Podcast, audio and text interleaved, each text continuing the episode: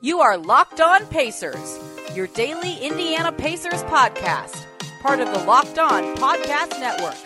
Your team every day. Pacers fans, happy Friday. This has been the longest week ever, but you made it. I made it. It's been great. Welcome in to another edition of the Locked On Pacers podcast where we talk about everything Indiana Pacers. As always, I am one of the hosts of the show, Tony East with Forbes, covering the Pacers for Forbes Sports Money now. Uh, just posted something for them about the challenges the Pacers will have building their roster if they are to sign a max guy this summer. So the the struggles they'll have to fill out around that guy. But I think it's a cool little outlook on their cap scenarios. So go check that out. Um, today on the pod, we're talking about TJ Leaf. We're doing our player season recap series with Leaf. I did McDermott and Leaf this week to get uh, two guys kind of on the back, if you want to call that the back uh, of the rotation, uh, out of the way, so we can either do guys who have the high potential or you know, are at the at the back of the bench, or guys who actually made more of an impact this year uh, when Adam is more involved. So that'll be next week. Uh, but I wanted to do Leaf today, um, and Leaf is interesting. Leaf, I'm starting to see a dichotomy forming uh, on Leaf on Twitter. Some people like him and want him to see him play more, given the skills he showed this year. Some uh, don't like him at all, think he shouldn't even be in the NBA. Uh, I think there is actually some merit to both sides, given the way his uh, first two years have gone in the league. But we're going to do this pros, cons, future. So let's start with the pros of TJ Leaf. Uh, and I think a good place to start is that he showed different skills year two than in year one. So Leaf actually shot 60% from two point range this season. Uh, let me. He was one make shy of being over 60%. He was 59.9, 91 for 152, after being under 50% last year. Um, his uh, last year he was like a shooter, and we'll talk about his shooting in the next segment, which uh, I just gave away that it's in the con section, which is bad. But um, he wasn't much of an inside threat. Now you've heard Pritchard talk a lot, or is it Nate? Uh, Pritchard, I can't remember. One of the the head honchos, has talked multiple times about how they think he has one of the better post games on the whole team, and they include Sabonis in that when they say the best or one of the best. And he did show off some stuff down down there. He's, he he showed a lot of patience, which I think takes a lot of a lot for a young guy to to have.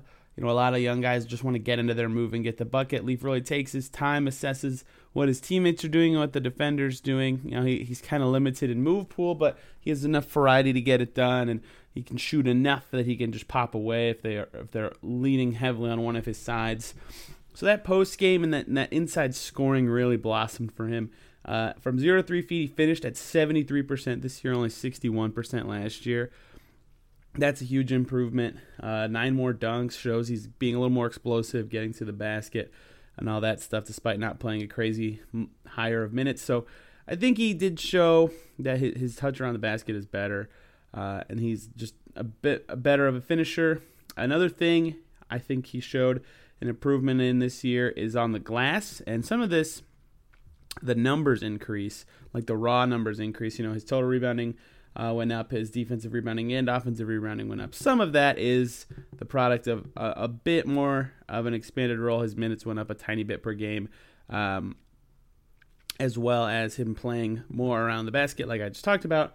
However, uh, some of that also is actual improvement from year one to year two, and you can see that in rebound percentage, um, which has less to do with you know how much time he plays um, and has more to do with you know what he's doing for the team. His offensive rebound rate went up over two percent, nearly ten percent, which is pretty good. I mean, there's ten players in the core, right? So a ten percent offensive rebound rate means if everybody had an equal shot, everybody get ten percent. But big, you know, offensive rebounds are lower than that, and ten percent is very good. Think of it like that.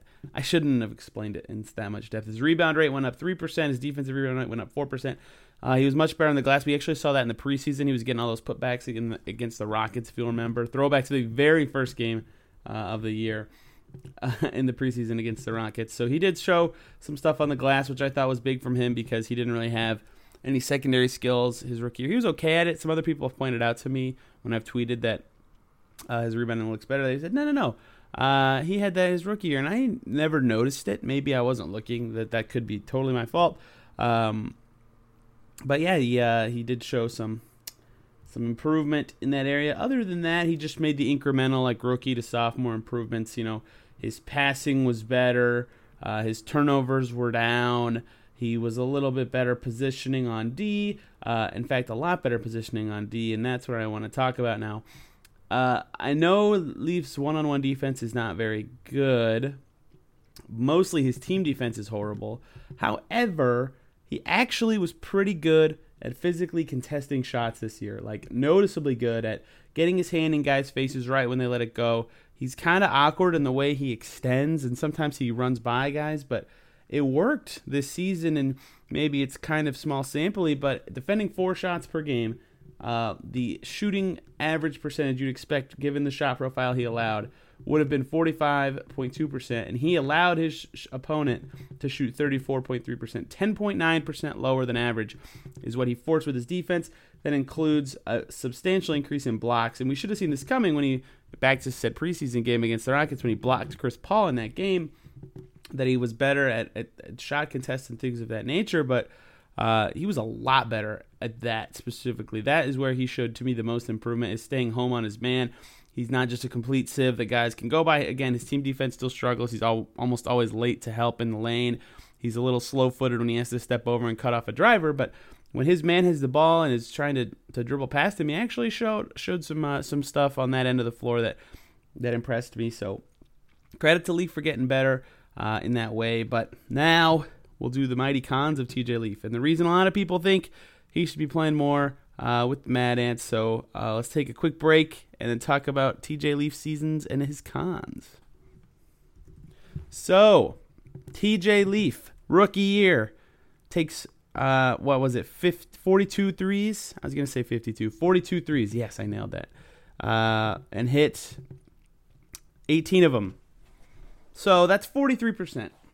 And we all watched him play. He had this kind of nice high arcing thing, and uh, it looked good coming out of his hands. It went in, and we all just said, okay, you know, maybe maybe this guy's a shooter. And in college at UCLA, granted everything's a little easier, but 58 attempts there made 27 at 47%.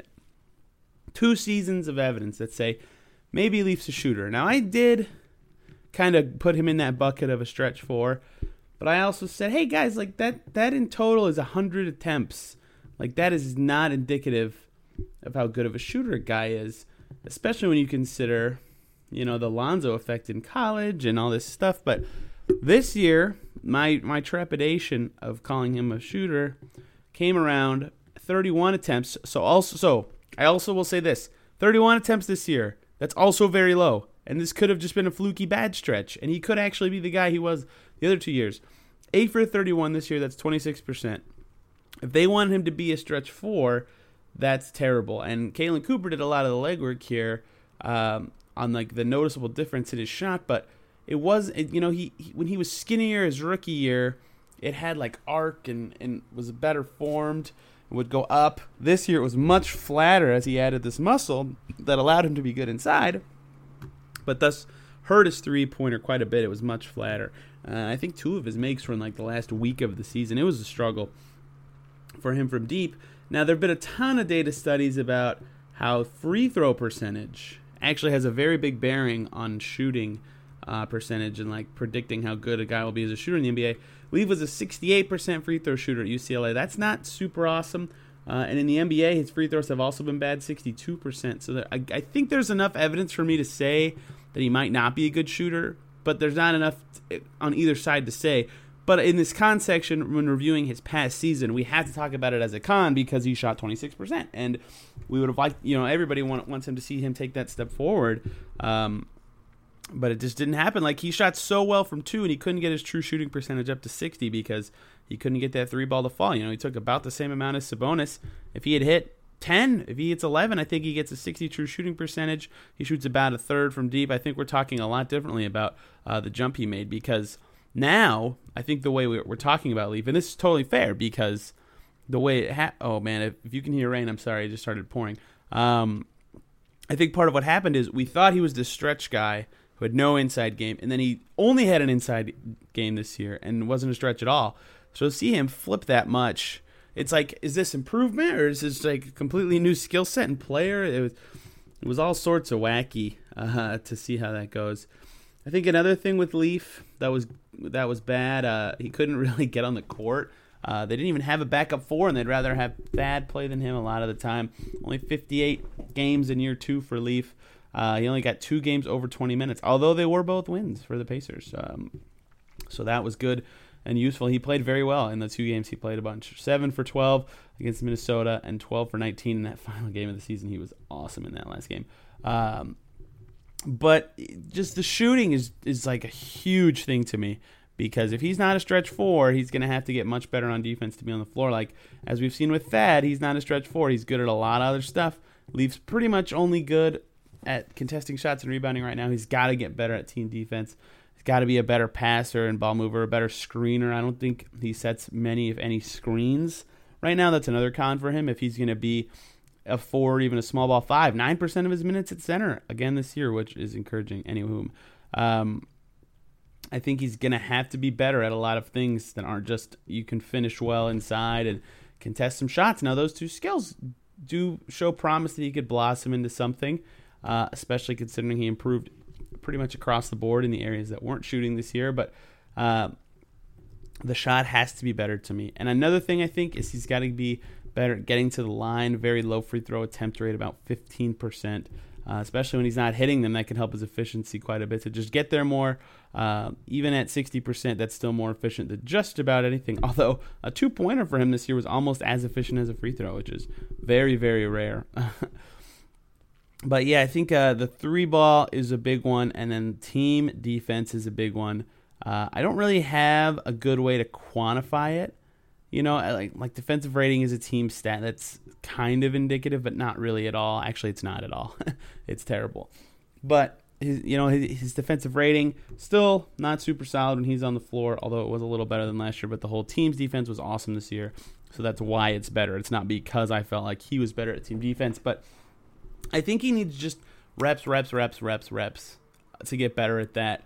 It's a lot of you know you're under the basket and you it's pattern recognition, right? You see it happen and you know right away where you need to, to be sliding to stand given where everyone else is geometrically on the floor. You know, uh, if this guy cuts, you're to have to turn your body differently so you can cut off a certain pass or something like that. It's like those little things that you'll see more and more and more with time on the floor that help you get better at Team D because when you're a step slow, you start fouling. Uh, he did foul uh, a, a, quite a bit, uh, less than last year, but still was still was a bit of a fouler out there.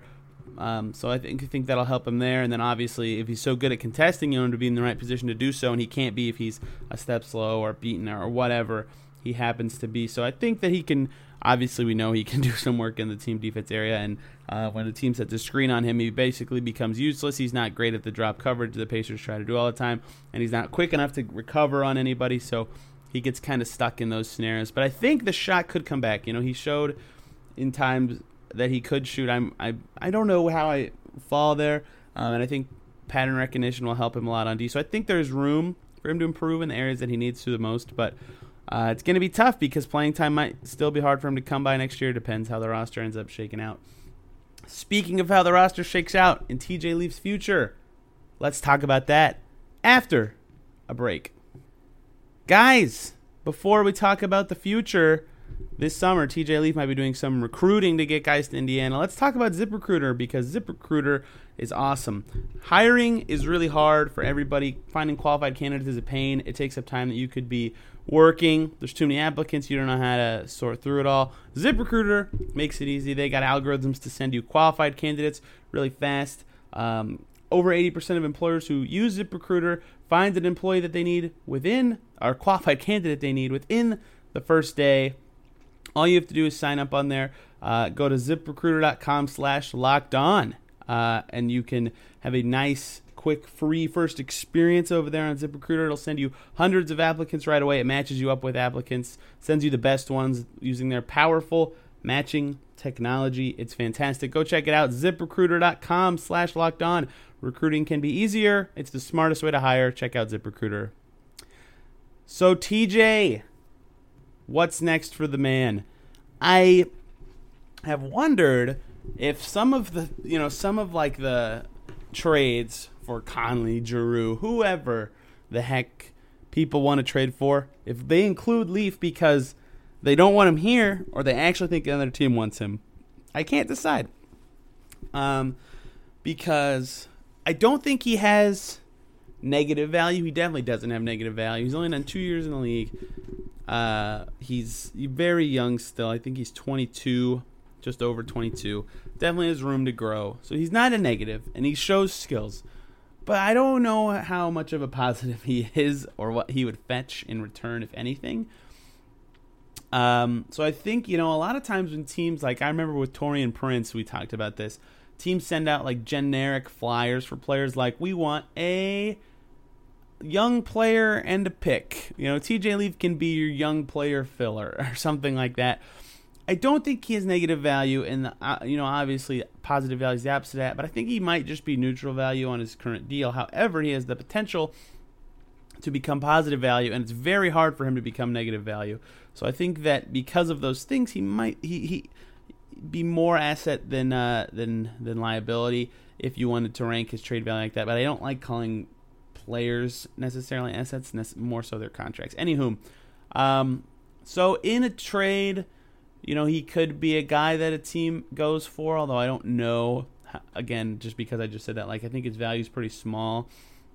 And because of that, I don't know that he's super likely to be traded. Like, I think he's like the fourth most likely guy to be traded this summer. That could be a fun thing for me and Adam to talk about, uh, ranking the most likely to least likely guy to be traded on the team. I'd probably put him like third or fourth but not super high. I think they kind of want him back. They the, Pacers like to give their guys three to four years. Uh, I don't, you know, they declined Solomon Hill. I bet they wish they kept him on that rookie scale one year longer. Um, I bet the Pelicans wish they did, he, they did that too, uh, because he got better after they declined his option. But yeah, you know they, they, they gave Joe Young a lot of time. I think Niang's the only and well Ike, but he got hurt so many times. Niang's the only guy they didn't give extended time to uh, in the last half decade that they drafted. So I think Leafs gonna be around this next year, and they're gonna try to give him a chance. Um, I think they like. I think they know that they need to try to get at least one young guy minutes, and I think Holiday will. But if you can sneak a few Leaf minutes in there, maybe ten to fifteen instead of five to ten like last year, that's only good for your team if he can keep you guys afloat when he's out there and improve. So I think they'll try to do that. Is my official guess on what happens with Leaf. However, there's a way that he's traded, uh, and there's a way he's out of the rotation depending on what happens this summer, and that makes his future kind of murky. And and and and at the end of August, they have to decide on his fourth year team option. So rookie scale deals rookie year ahead. So if they pick up the option, they'll have him confirmed on the books for the next two years, and his fourth year option's uh, four point something million. So that is actually an interesting decision. Would you rather have four point something million of space or the fourth year of Leafs deal before restricted free agency? And you can't know how much he's going to improve. I mean, you have those first two weeks of games uh, to decide. But last year they, they picked up um, Leaf and Sabonis's before media day even happened. Uh, they they generally know they're pretty early. They, they know they can't be wasting assets here in Indiana. So I would bet uh, if I had to guess, I'd say 51% chance that that gets picked up. I think it's more likely than not, but I'm not very confident in that answer. Uh, that there's a lot of factors playing into that. That that's going to be a very interesting decision for the team, and I think they might wait up till the deadline this time instead of before media day, because they can actually see him play the first two weeks of the season before they have to decide, and in the preseason. That's why a lot of young guys play so much in the preseason. I wonder if he'll play in summer league. I kind of doubt it this time. It's his third year. That seems like too old to be in summer league, but we'll see. Um, but I think his future is a little murky, but I don't know what it is. It's just all opinion. I have no source reporting on anybody. Um, so we'll see. But I think I think I'm more confident if I had to pick a side that he's on the roster next year and getting some sort of low end backup minutes uh, as they try to develop him a little more. But we'll have to see. Uh, we'll have to see. I, I just don't know. Thank you guys for tuning in and enjoying the show this week. I'm sorry we're down to three episodes a week, um, but they're good and they're fun to do re- pre player reviews and still talk about free agency a bit within them. So it's fun for everybody. Uh, we'll be back Monday. Me and Adam will figure out something to talk about. Maybe we'll do that trade value thing. I like that idea. Uh, don't forget to check out ziprecruiter.com backslash locked on. Thank you guys for listening and have a great weekend.